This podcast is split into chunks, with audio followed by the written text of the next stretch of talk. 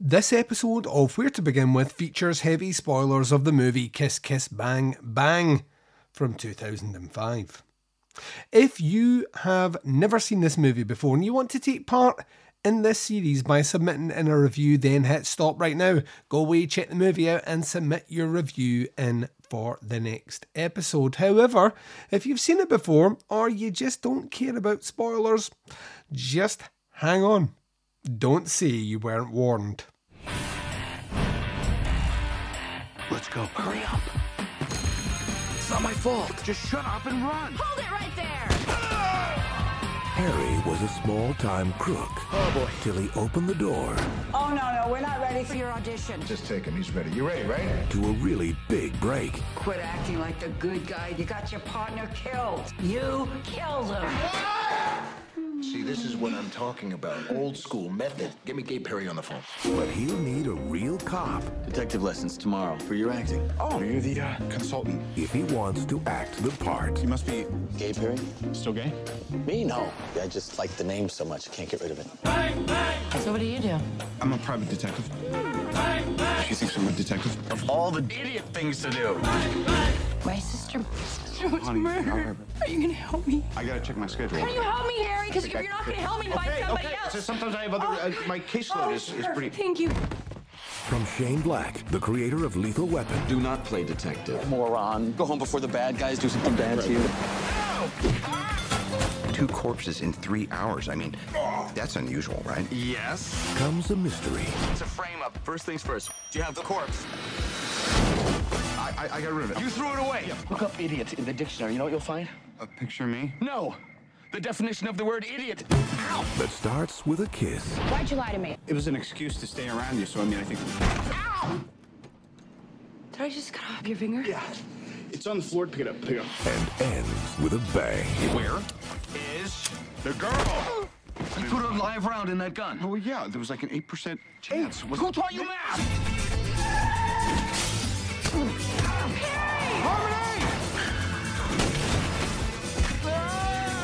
Robert Downey Jr., What do you think? I'm stupid? Val Kilmer, Yes.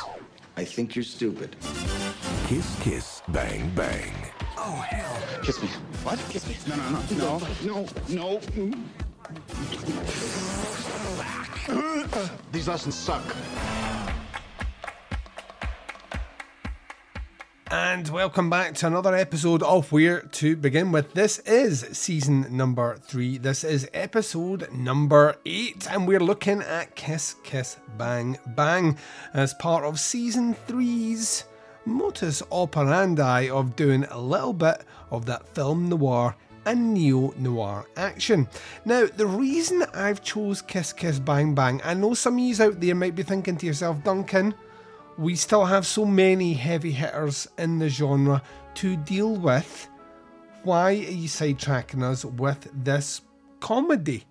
Well, first and foremost, you kind of answered that question. We've already looked at some movies that kind of do things tradish.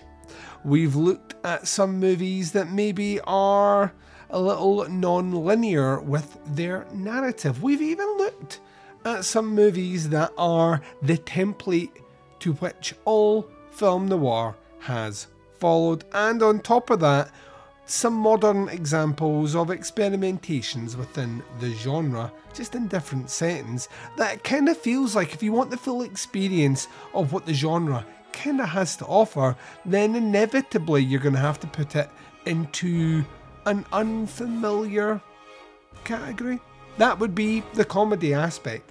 Kiss Kiss Bang Bang is a surprisingly smart movie, which shouldn't surprise anyone because the screenplay adaptation of the original novel by Brett Halliday is done by Shane Black.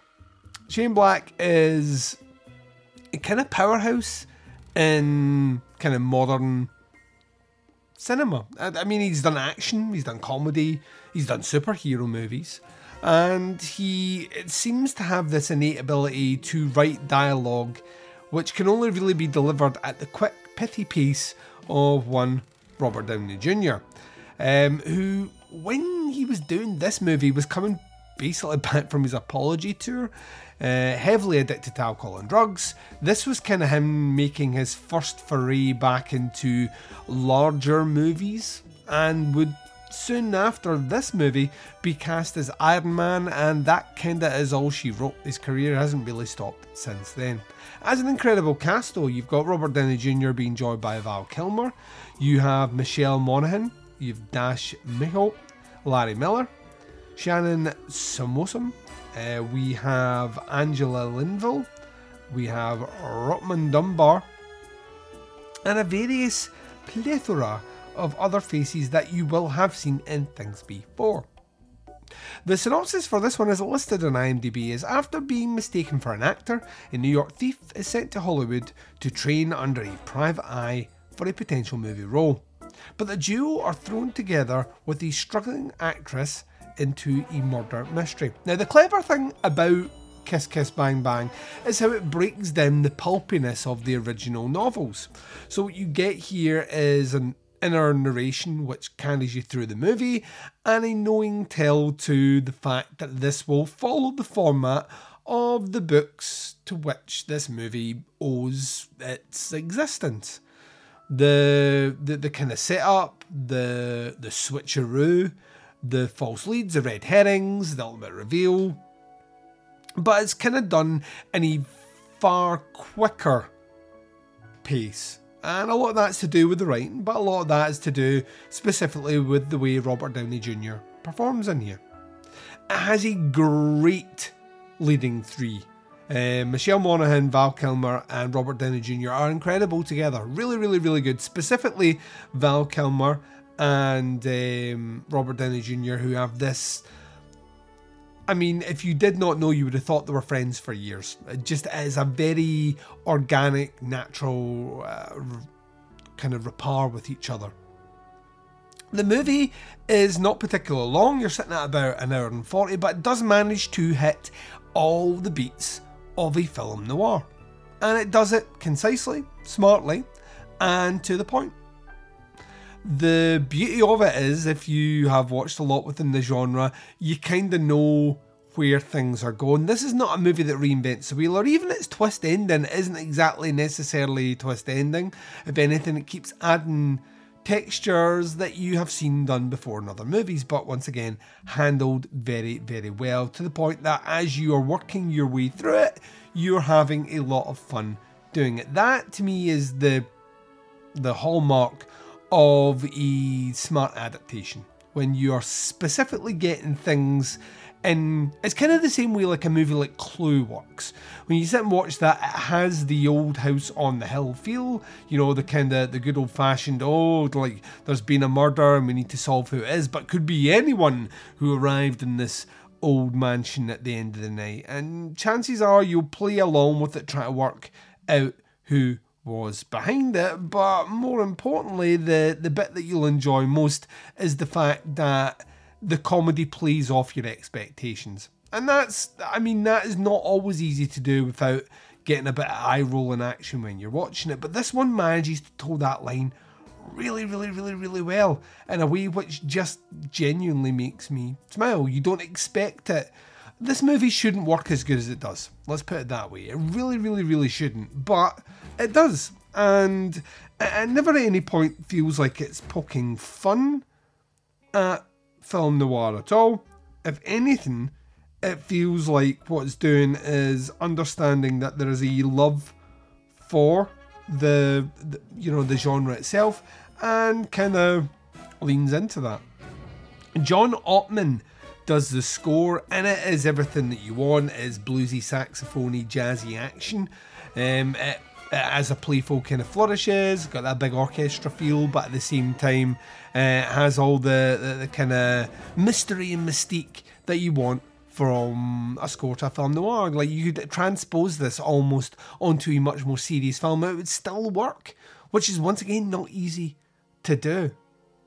Robert Downey Jr. really kind of cemented himself as remember that guy sort of actor from the back of this one. And like I said before, it kind of resurrected his career in a weird way. That's not to say it was only this movie, but certainly this movie gave a heads up Um, and you know, like I said before, his career has has kind of flourished since.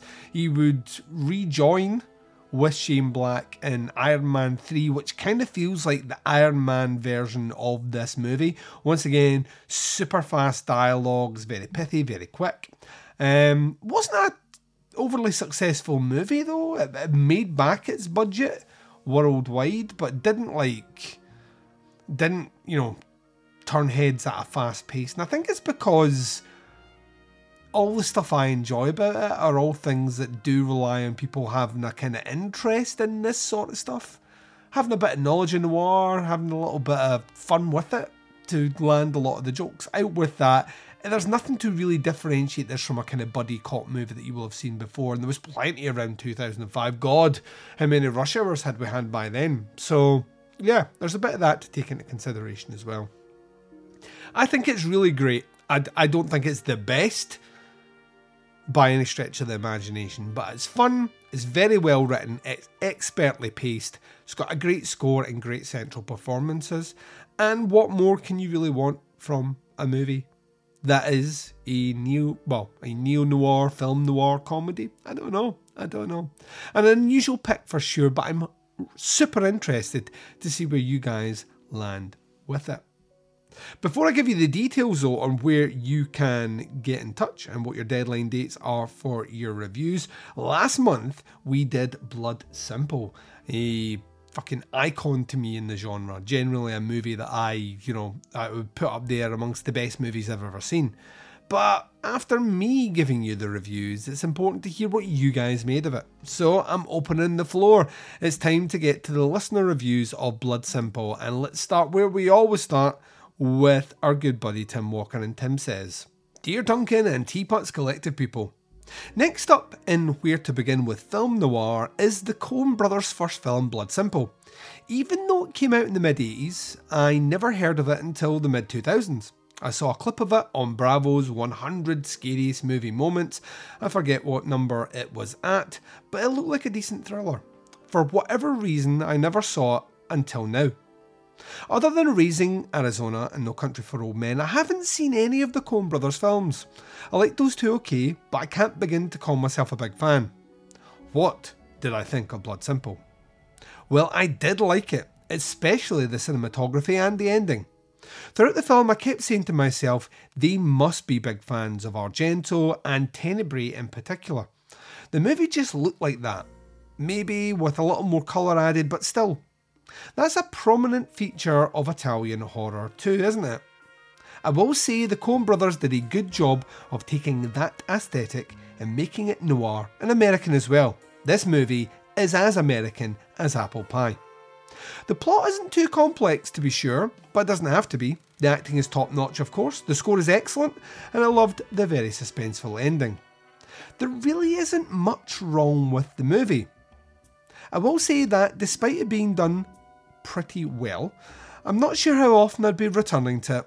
It's a bit more of a suspense thriller than horror, and a love triangle aspect that doesn't really do that much for me.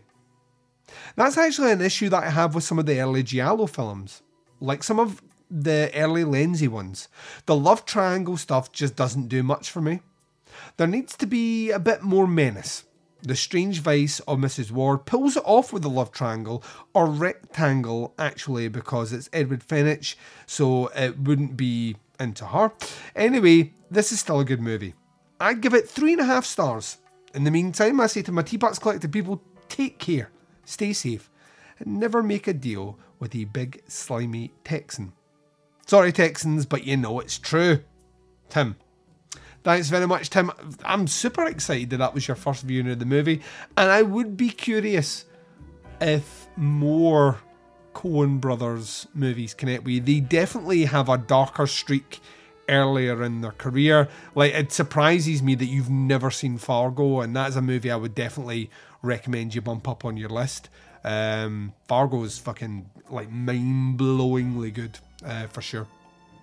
Okay, let's continue this a good time a rolling, rolling. Uh, the next one is a, a voice one. That's from a, a, new person joining us in here on the Teapots Collective for a little bit of this action.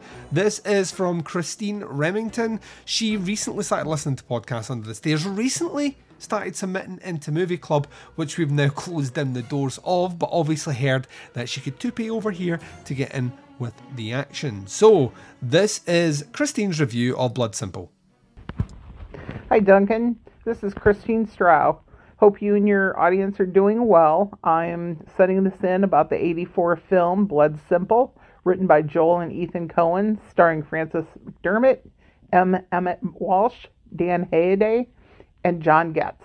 It's a great example of the film neo noir style where bad people do bad things, decent people get caught up in the mess, and we as an audience are never sure what is going on or who we can believe.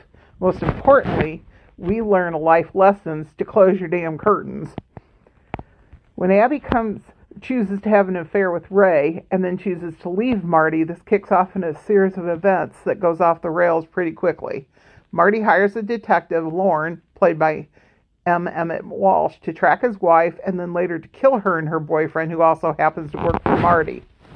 There are many dis- misdirections starting with the implication that the couple has been killed when the detective breaks into the house and steals Abby's gun. But when the detective returns for his payment, he kills Marty, and you're left wondering what is going on. After you find out the couple is still alive, I truly believed at this point that Abby was working with the detective to kill Marty. We have a great scene before Marty's death where he shows up at shows up and attacks Abby and then tells Ray that Abby cannot be trusted and to watch out for her because when she is caught in a compromising position, she will always claim her innocence. This puts the idea into our minds and into Ray's minds that she cannot be trusted. When Ray finds Marty's dead body, he assumes Abby has killed him. Out of love for her, he hides the body. As Ray is trying to dispose of the body, which is not completely dead, there's one issue after another that really builds the tension in this movie. Ray, the spineless wonder, can get rid of a dead body for the woman he loves, but he can't seem to finish him off when he realizes he's still alive, but yet he has no trouble burying him alive. As the scenes play out between Abby and Ray when he returns, I questioned everything she said, her reactions, believing that she was the murder murderer working with or not the murderer but i believe she was working with the murderer the detective and that she was setting ray up to take the fall. The movie then goes to abby's new apartment where it plays out in a surprising ending ray is killed because of course the curtains aren't shut by the detective and then the t- detective breaks into the apartment to finish to wrap up all the loose ends he'll need to kill Ra- abby to get away with this Abby pinning the detective to the windowsill sill is one of the greatest movie scenes I have ever seen. That whole scene from when he walks into the apartment until the time he is shot by Abby is suspenseful. It just had me on the edge of my seat. I wasn't sure where it was going. When she kills Lorne and then calls out Marty's name, that is the first time during this movie that I realized she was innocent. The the movie had me. I had her pinned as the bad guy, as her setting this entire thing up, and it wasn't. She truly thought it was Marty on the other side of the door. This was my first watch of this movie. I truly enjoyed it. It is a four out of five for me.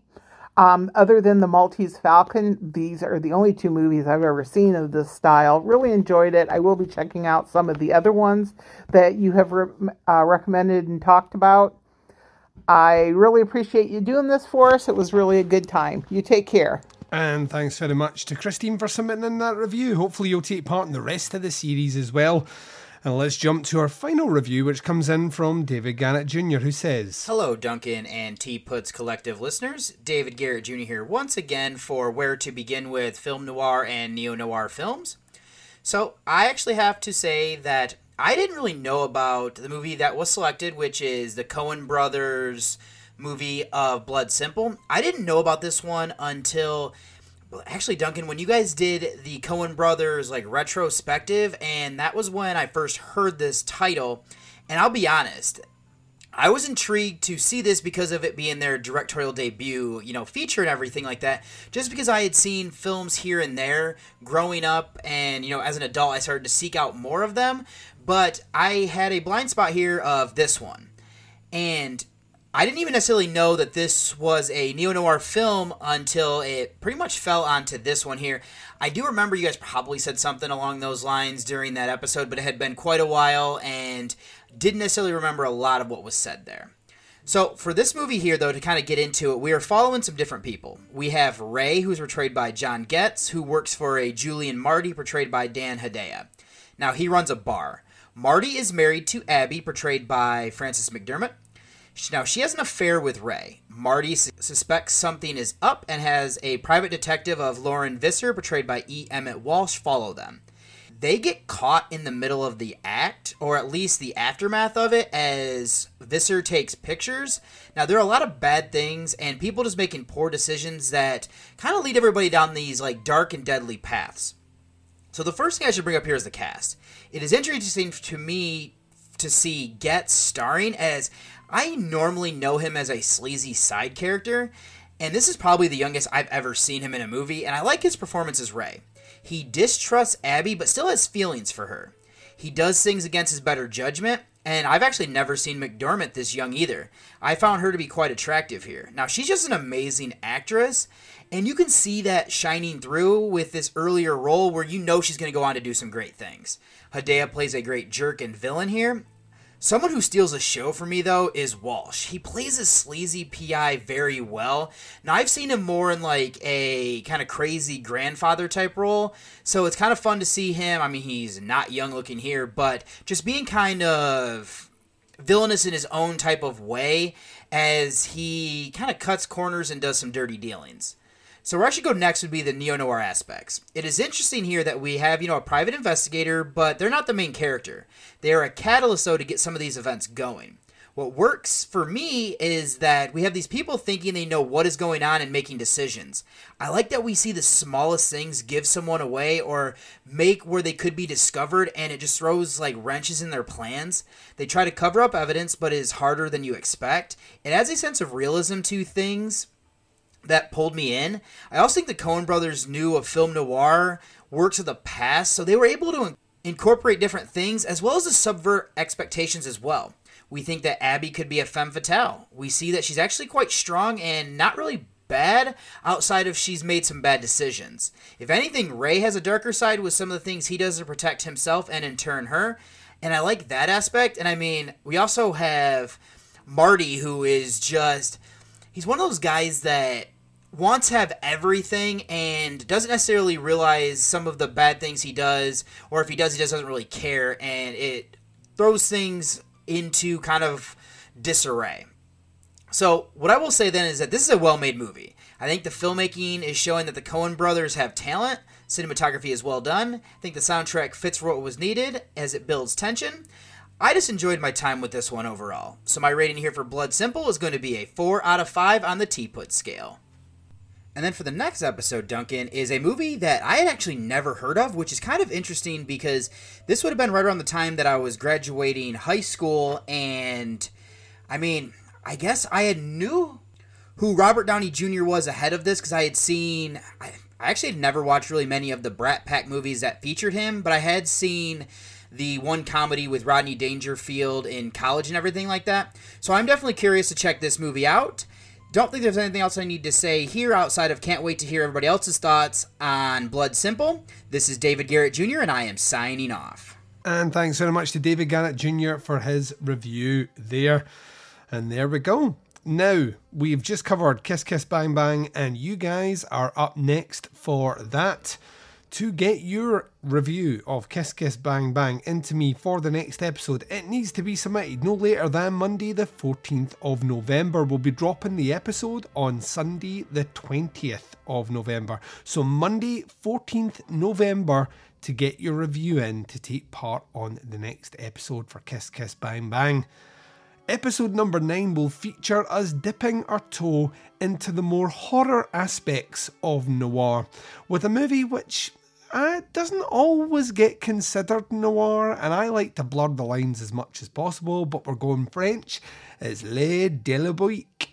Um, I cannot wait to not only watch this movie again, it's been several years since I broke up in the old Criterion, but yeah, hearing your guys' reviews as well. Hugely, hugely influential movie, um, and also in the grand tradition. You wouldn't have like uh, Fritz Lang's M, for example, if that movie wasn't around. Uh, Les Diaboliques would not exist. Um, we recently on the Teapots Collective. Um, you know, d- like have branched out into doing Chronicle, where we're looking at European horror movies, and it's one that I had planned to cover there, but have held back to do here. Interestingly enough, on Movie Club for the podcast Under the Stairs, we also covered Night of the Hunter, which came out the same year. So there was something in the water in 1955. So yeah, episode number 9, Les Diaboliques, will be our movie from 1955. You guys will be covering Kiss Kiss Bang Bang from 2005, and you're getting your reviews in no later than Monday, the 14th of November. Thanks to everyone who took part in this episode this is where we're doing movie club now so i'm kind of hoping over time we get more voices and more reviews because that's the fun of this series. So all that is left for me to say is please take care of yourselves out there and i will speak to you next time